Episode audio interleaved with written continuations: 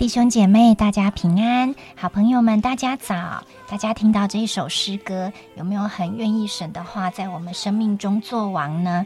今天是一月二十一号，我们要读二十一章。我们来听听，当神在我们的生命中作王，或者是我们用自己所说的话来作王的时候啊，真的是会有很悲惨的结果跟下场。我们来读第一节、第七节、十七到十八节和第二十五节。二十一章第一节，以色列人在米斯巴曾起誓说：“我们都不将女儿给便雅悯人为妻。”第七节，我们既在耶和华面前起誓说，必不将我们的女儿给便雅悯人为妻。现在我们当怎样办理，使他们剩下的人有妻呢？第十七到十八节，又说。便雅悯逃脱的人当有地业，免得以色列中涂抹了一个支派。只是我们不能将自己的女儿给他们为妻，因为以色列人曾起誓说，有将女儿给便雅悯人为妻的，必受咒诅。最后，我们读二十五节：那时以色列中没有王，个人任意而行。士师记的最后一章，我们把时间交给耿信哥。好，谢谢。已经帮我们读啊这些段落哈，好那啊这个战争结束了。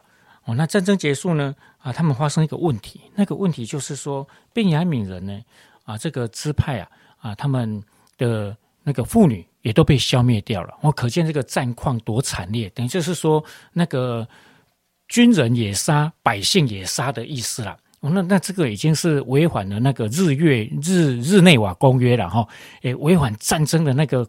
呃，最基本的那个人道的那个状况，我真的是太不人道了。好，那啊，可见在没有神以及啊没有属灵的这样的一个遮盖的过程当中，以色列他们面临的光景是非常惨烈的啊。这种战争，而且是自己的兄弟，他们可以说是亲兄弟在打仗了哈，就是杀红了眼，真的非常可怕。那战争结束之后呢，他们才开始怎么样想到说，诶，不对呀，那。我们不就少一个支派了吗？我那剩下的这些便雅悯人啊，都是男生，因为打仗哦，真的可以活下来还是男生嘛，因为还可以抵抗嘛。啊，妇女当然就是那个就等就是任人宰割就死掉了。啊，这些这些啊便雅悯的那个啊男生啊，他们如果没有太太的话，也等于在没多久，等于这个这个民这个支派就是要灭掉的意思了，不可能有下一代嘛。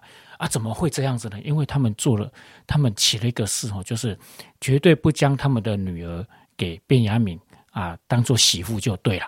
啊，这他们是发作起誓的哦，所以这场战争哦，真的是打到心里面去了，然后手也打，心也在打了，呃，一边打一边咒诅别人这样子哦，啊，这个时候后悔已经来不及了，因为这个是他们是向天起誓，等于是在神面前起誓，哇，太可怕了哦，所以他们不能把他们的啊。那个女儿哦，给这个支派做妻子，那怎么办？怎么办？就那怎么办呢？哎，预知详情哦，哎，好好的看二十一章就知道了哈。他们就硬凹了哈，我就凹给他凹下去这样子哦啊，当然也想到一些办法了啊，但是这个过程当中就会让你啼笑皆非哦，然后会觉得嗯啊，早知道你就不要这样子花式嘛，你不要你不要讲这种大话就没事了。而且我想说，哎，对哦，我们在生活当中。有时候哈，真的是一时的气愤呐哈。有时候我们会讲大话啊，这个话哦，有时候我们说那个话就好像水一样嘛，哈，泼出去是收不回来的哦。哦，那硬要收回来啊，当然就是啼笑皆非嘛，啊，不然就是很没有面子嘛。啊，有时候为了我那个面子哦，就不行，我我我一定哦，就是要把那个话做到啊。结果这根本就是气话，真的要做到的话，到后来其实。下场都不好了，哎，就是自己没得到好处，也伤害到别人。我想到哦，哎，对哦，这个要小心，我们的生活当中哦，不要在生气里面说说话，说说话。嗯，这是我常常的祷告哦，因为我很容易犯这种错了。哎，特别有小孩哦，气起来在骂小孩子的时候，哦，有时候真的很想说，那个好，你你不好好吃，我就把桌上的都倒掉。嘿，当我这句话出来的时候，我心里就开始一阵心疼，真的要到吗？这个钱买的东西，哎，啊，你不到，哎，那什么你要道歉呢？你不到就道歉嘛。啊，爸爸讲错话了啊，如果你真的硬到，哎，又伤心。也就这个还是小事哦，诶，有时候夫妻吵架的时候，有时候我们在跟孩子互动沟通的时候，有时候是家人在相聚的时候，或者同事之间一气之下，哦，那个讲出来的话都很可怕。哎啊，有时候为了面子，你硬要做，那真的是伤己伤人了。哎啊，好吗？那收回来，那坦白讲很没有面子，所以要求上帝帮助我们，不要在邪气里说话。这是我常常常常为自己的祷告。求上帝帮助我，我常常真的在祷，上帝求你帮助我，不要在邪气里面说话，因为这种话一出来很没有智慧，而且通常下场不好，而且要么就是真的会很丢脸，很丢脸。我在啊，我们的生活周遭当中，我们的过程里面啊，求上帝管理好我们的情绪，每句话都是在圣灵的 引导跟感动量感动之下讲出来。我很喜欢啊，圣经里面说啊，话说的何以，就好像金苹果。啊，落在银网子里，哇，那个画面很漂亮，对不对？